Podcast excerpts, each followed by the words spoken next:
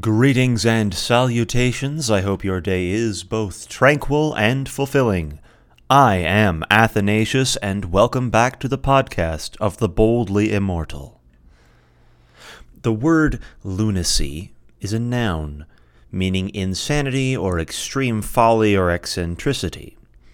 It derives from a Latin word which refers to epilepsy and madness. It relates to the belief that the moon caused madness. You can kind of see that with the term luna at the beginning of the word. In the era when this term came into English usage, light sources were limited. Imagine yourself there for a moment. Imagine. It's a dark, a truly dark night. Every night. It's hard to imagine for some people with all the lights we have now. What's it like? What is total electrical isolation? I consider myself fortunate to have experienced it once in my hometown. There was an electrical failure caused by a fire, or maybe the, the fire was caused by the electrical failure. I can't remember. Either way, the power in the entire town and all the surrounding countryside was all of a sudden out. And I lived in the country already, so it was already usually dark, but now now the glow of the city and every single street light, every single house, every single shop went dark all at once. The aura that glowed from our collective brilliance went out in a moment, and we would have been in total darkness. This was the way the world was for hundreds of years. Clouds might cover the night sky, concealing the stars, but You'd have clear nights enough to spend countless hours staring into the celestial filaments, gazing at strings of cosmic energy. Small specks of light received grand meaning and purpose, and collections of stars were accumulated and, and given names and meanings. The fellow travelers in the heavenly dance of night were the planets, lights that were so clearly different from the rest in their journey through the heavens, they weave through a set path, but vary in their journey's speed. This pleasant variation allows even the cycle of years to be divided, as these independent movers refused to cycle with the seasons, but took their own time to pass through the twelve celestial signs. Man looked on these skies for thousands of years, and for thousands of years Nothing else ruled the night. Nothing, that is, except the light that dominated my dark summer night at home. On that fateful night, we were fortunate to have a full moon shining down. So even though the street lights and home lights were extinguished, we were bathed in an unrivaled blue light. The effect was unbelievable, mystical, and wondrous. The entire street was visible, indeed, even better lit than when the power was on. With no brighter light to challenge it, the moonlight's even glow illuminated it all. The cloudless skies were no longer dark and mysterious, but teeming with the lights of uncounted stars. But in this ocean there was no rival to the chief light bringer.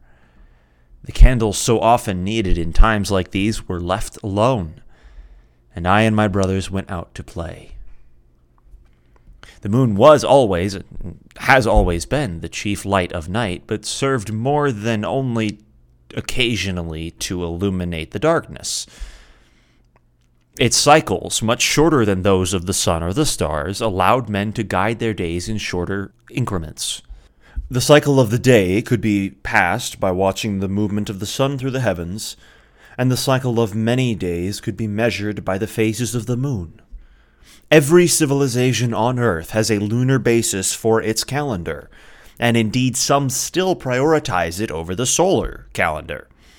For us in the postmodern West, it is but a memory, an inconsistent measurement set aside for the consistency of the months. Our world has not the time to be directed by lunar fluctuation or variation but at least we have the decency to keep the name. There was no need for keeping time, though, that wondrous summer night. We all knew the power would return in time, that the dutiful engineers would ensure that electricity was restored as soon as possible. But I am glad for the time it took. I'm grateful for the chance to have that moonlit night, not found by sitting in the wilderness or running away from civilization, but experienced in the midst of it. Of all the nights the power went out, it happened on a night when the moon was full. Of all the times to happen, it happened on a warm and clear summer night. Of all the places for it to happen, it happened to me at home. And of all the people to happen to, it happened to me. I have experienced the darkness of the primitive world before. I've gone hiking into the wilderness where the shadows of trees would block out the expanse of heaven, if not for the dark clouds threatening to rain. In those times, extinguishing lights brought total darkness, the same darkness as a bathroom with no window when the light is off, but without the comfort of being in a known space. That darkness is the darkness of home, of night alone, but the darkness of the void is something else entirely. Every way you look, there is nothing. If you turn on a light, you illuminate yourself, but thereby only highlight your position to the darkness. Whatever creeps in the shadows beyond your meager flames knows exactly where you are. The primal fear of the unknown takes hold, if unchecked by raw determination to go on. The roar of modern life is replaced by the regular but unfamiliar noises of a darkened world.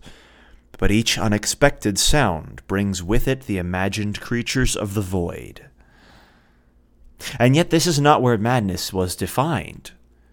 This is not what our linguistic overlords chose to define as insanity or foolish, our linguistic predecessors.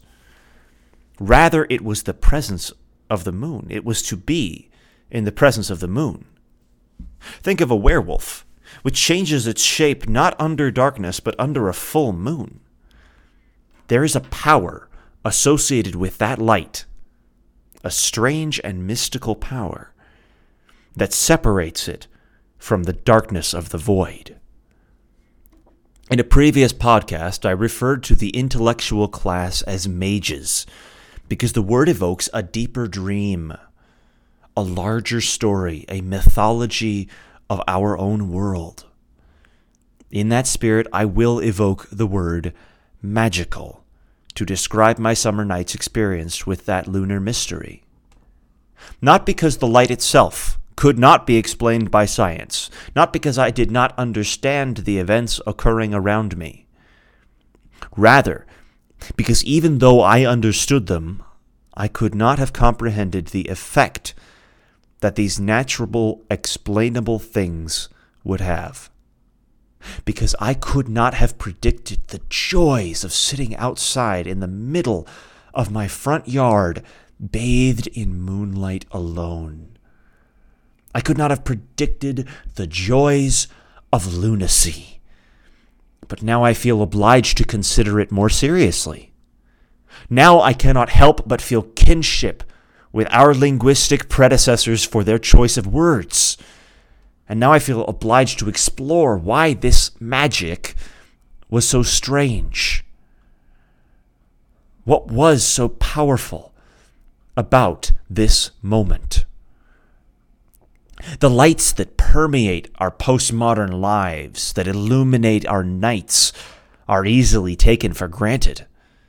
But the phone must be turned off eventually if we are to get to sleep. That controlling blue light must be snuffed out before rest can set in. For one fateful night, I was surrounded by a similar light, but from a natural source. That lunacy was only for a moment, a brief and sweet memory of a night of madness. But this strange moon I have welcomed into my life is present with me always its shining light illumines all my evenings. And perhaps I should consider what lunacy it is to be lighting myself with that blue light every day and every night. Perhaps, perhaps it is my desire to stave off the darkness of the void. Perhaps in that desire I have become maddened by that light. Perhaps my denial of the outer darkness, of the terrifying void, perhaps ignoring its reality and inevitable appearance, has blinded me. And when it does come, will my eyes be able to see in that darkness? When my personal moonlight is gone, the dim flickering of a few stars shining through that encroaching shadow, will I be able to recognize that light that shines in the darkness? Thus far, the, the writing that I did this morning on lunacy. I'm going to try and unpack some of that because I feel like I got a little bit poetic there. And hopefully, the, the short form, off the cuff ideas will be a little bit easier to digest. It's been a thought on my mind, though, especially because there's a light that shines directly into my windows. Uh, so I really can never have full darkness in my apartment. And it's frustrating. It's very frustrating. It's lunacy, right? That's the point of the of the writing part, the, the, earlier sections of this of this podcast. It is that we have too much light. We don't experience darkness as it ought to be, as it is by nature. Because then in those darknesses, moments, darkness moments, in those moments of darkness, when when we see the sky darkened, we know that it matters right? When we can't see the stars above because there are clouds, we would know that that mattered. As it is, the only time that we experience that darkness is when is when the power goes out. And then everybody's working really hard to fix it. What I got that night was an opportunity to experience the chaos of losing power, right? Not just electricity, but also control. We couldn't do anything. We were just basically just had to sit there. They could have, the power could have been out for a week. That would have been the situation. I knew it wasn't going to be the situation because I knew that's not how our world works. And so I, I got to cherish that brief that brief time where anything could happen and I simply had to trust that nothing would and and the beauty of it in that in that particular moment was that the light that shone down made everything so clear that indeed the lights that we had on the street lights that i had shining right outside our home it was blocking my vision of certain things that there are there were certain pieces of my environment i was not able to see because it was too bright. Right? That light had blinded us to other areas of the street. And the moonlight didn't discriminate, right? Part of that was it had a really, really good angle. I mean, honestly, it was pretty high up there. And so everything everything was lit. Everything was and I'm not kidding when I said it was a this blue glow Right? I mean, you just look at somebody else's face and it was like a movie, but better. It was real. It was a brief moment where the magic of, of reality actually crashed into my real everyday life. The magic of the real occurred. And I, uh, the reason I, I want to tie that in with madness is because not only is it so different from our everyday life as to have been a moment of madness, but even that moment was different from what it ought to have been in theory, right? In theory, when the power goes out, it should have been a moment of concern. It should have been a moment where I was worried. I know, oh no, we don't have heating, we don't have uh, air conditioning, or we don't have, right? Oh no, what about me? What about us? How are we going to be okay? But it wasn't. It wasn't because there was a light in the heavens that shone down with such glorious light, such mystical ambiance, as to cast all my worries and dispersions away, as to ease my mind into such a euphoric state that I could not help but be in that moment. Appreciate it, enjoy it, live it, dwell in it, cherish it. To stare up at the unpolluted firmament where the, the curtain of the heavens was pulled back and nothing blocked my view of God's wondrous gift of everything else in the universe. I could see it with my own eyes, with nothing there to block my view, nothing there to stop me. No light, no modern arrogance, no modern desire to control my ability to see the world. And this this was the madness that I experienced. This was the duality. Right? On the first hand, side, I should not have been able to see that. On the second, it was such a unique experience, I could not help but enjoy it. And that's why I like the word lunacy. Because we don't we don't experience it with the moon anymore, but I think we experience it with our uh, artificial moons, right? Our phones. We uh, literally all of our technology is designed to emanate light. We receive that light with our eyes and we react to it. We could have designed something that was totally different, that was tactile only, but we're creatures of sight. But the problem is what we've now done is we've we've made it next to impossible to be in the darkness, right? I've talked about this with boredom, right? Think about it. Can you be bored? Well, no, I have an entertainment device by me. Right? Thankfully, some of us are realizing that little entertainment device isn't nearly so entertaining when everybody's on lockdown. Give it a couple more weeks if you aren't at that stage yet, you will be. Books are better, right? But we're addicted to that light, and I'm not I'm not surprised because that's what we are wired to do. We're wired to be creatures of light. But the thing is, we're not in the light all the time. Light isn't natural at all times.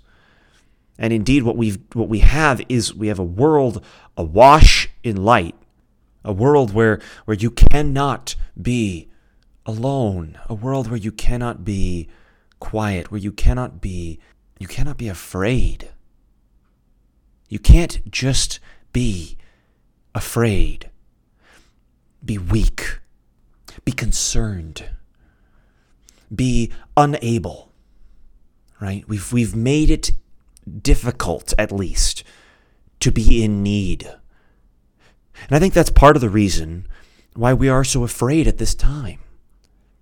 Because suddenly, people who have lived with the assumption that those things were not in our lives, right? That scarcity wasn't something we had to experience. We would always have toilet paper on the shelves. You didn't even have to think about it. Are now experiencing reality for a brief moment. Right? The, their, the wonderful bubble of pleasant dreams has been shattered by the more glorious dream of reality. And, and I do think it is better. I do think it is better to need. I think it is better to be in fear a little bit right? Now, first of all, because there are things we ought to fear. Right? We should fear, love, and trust in God above all things. That is Luther's explanation to the first commandment. We should fear God, and we should remember that God needs to be feared. And perhaps we will now. But this is a part of everyday life. This ought to be a part of everyday life. It shouldn't be something that we need pestilence to remember. This shouldn't be something that we forget and so perhaps what we should do for ourselves is rather than surrounding ourselves with ease, with comfort, with simplicity, well, maybe the Stoics have something right in that life shouldn't be about pleasure. Maybe there's no no purpose to doing something if it's not if it's not hard. If there's not a little difficulty to it.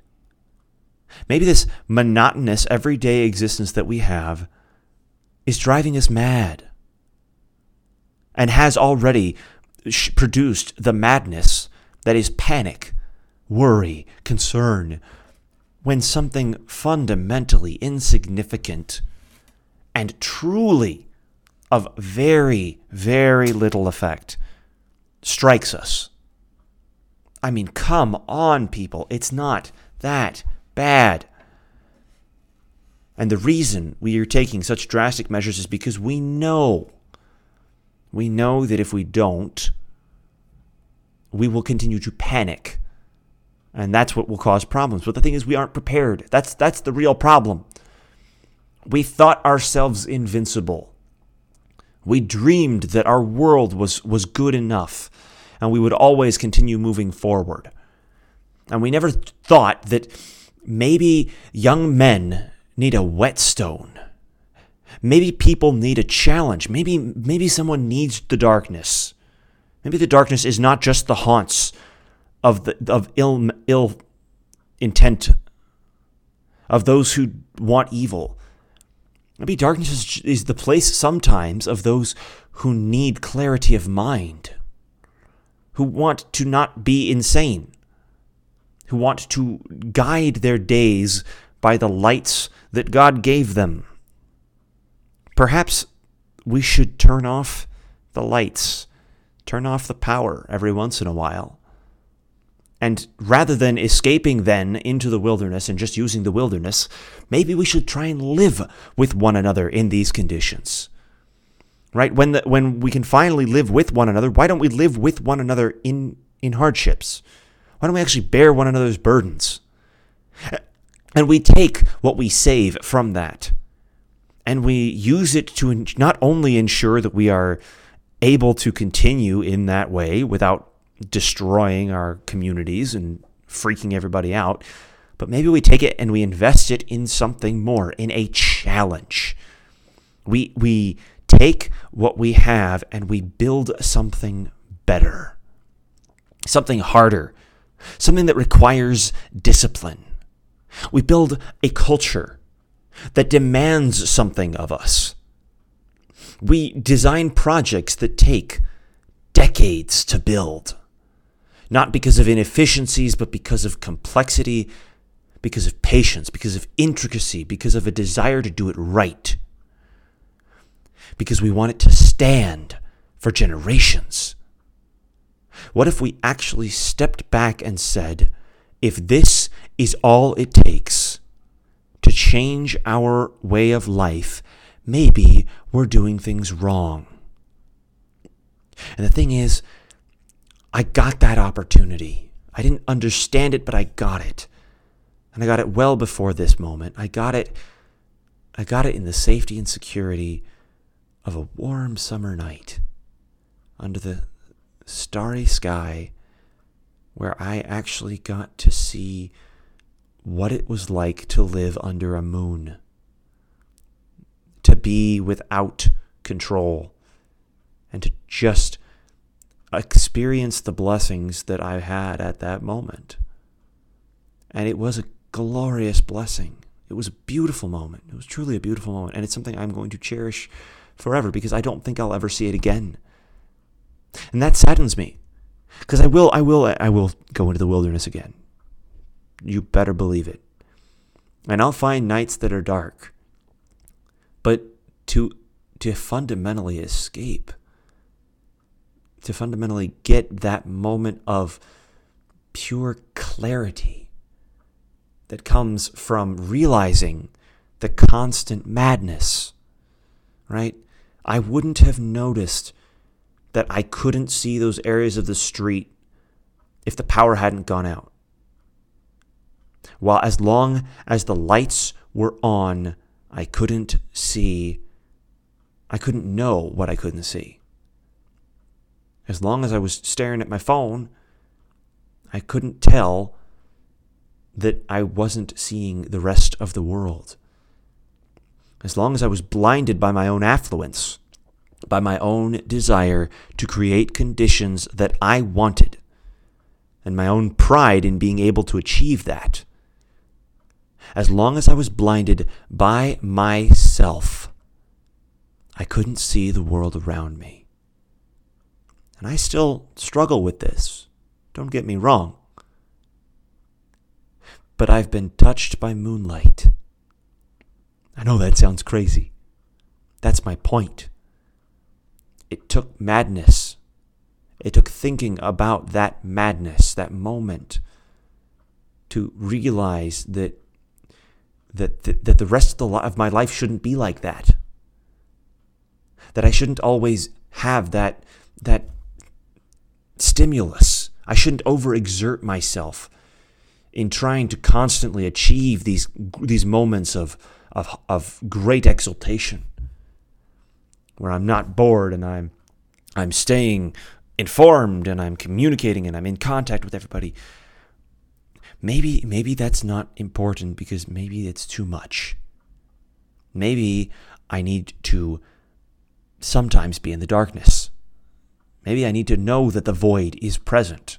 Maybe I need to understand the fear of being in a dark forest on a cloudy night with no light to guide my way, where I can hear the river and I can hear something moving in the underbrush. And I don't know what it is, but I know, I know I'll be fine. I know I'll be fine in the long run, but I should still probably take precautions. But to think, to function in that way, knowing the darkness, perceiving the darkness, aware of it, and ready to assail it, such that when it eventually arrives, when that darkness comes, I'm not afraid anymore. And indeed, I am instead afraid, or perhaps not afraid, but mad, when the darkness isn't present, when I can dance under the light of the moon that that's what that's what should be. That is normal for humans for for years, for generations, for ages. That was the way we thought. And now we've changed it. Now we are so afraid of being afraid and therefore preparing to fight the darkness that we just remove it from the equation. That couldn't happen here. It wouldn't happen. It won't happen. We've taken precautions. I'll tell you what, we're learning we haven't. That darkness will find a way. Darkness will come, and you won't be able to escape it when it does. The creeping and crawling, the eyes in the underbrush, the sounds that come, the howls on a cold winter night, they are there and they will always come. Every great civilization has fallen whether it used a lunar calendar or solar one, every one of them falls. Ours, our time will come. Our time will come. And it will come when we are no longer prepared to face the dark reality of human nature. When we are so caught up in our own beliefs that everything will be fine, that when eventually it does come, it will be too great for us to even panic over because we won't be able to panic because things will be too late. That's what'll happen. What's going on right now is nothing. And learn it. Remember it. Remember it and cherish it de- dearly because this is a vacation. This is a glorious moment of relaxation and reprise compared to what's coming. I don't know when. I'm no prophet nor the son of a prophet, but I can tell you this the longer we live in delusions, and the longer we enjoy the light of the moon, the harder it will be when that light is not available. And I certainly hope it's not an eclipse that takes us down. But then again, that's happened to other civilizations before. Are you prepared? Are you truly prepared? And ultimately, where does your hope lie?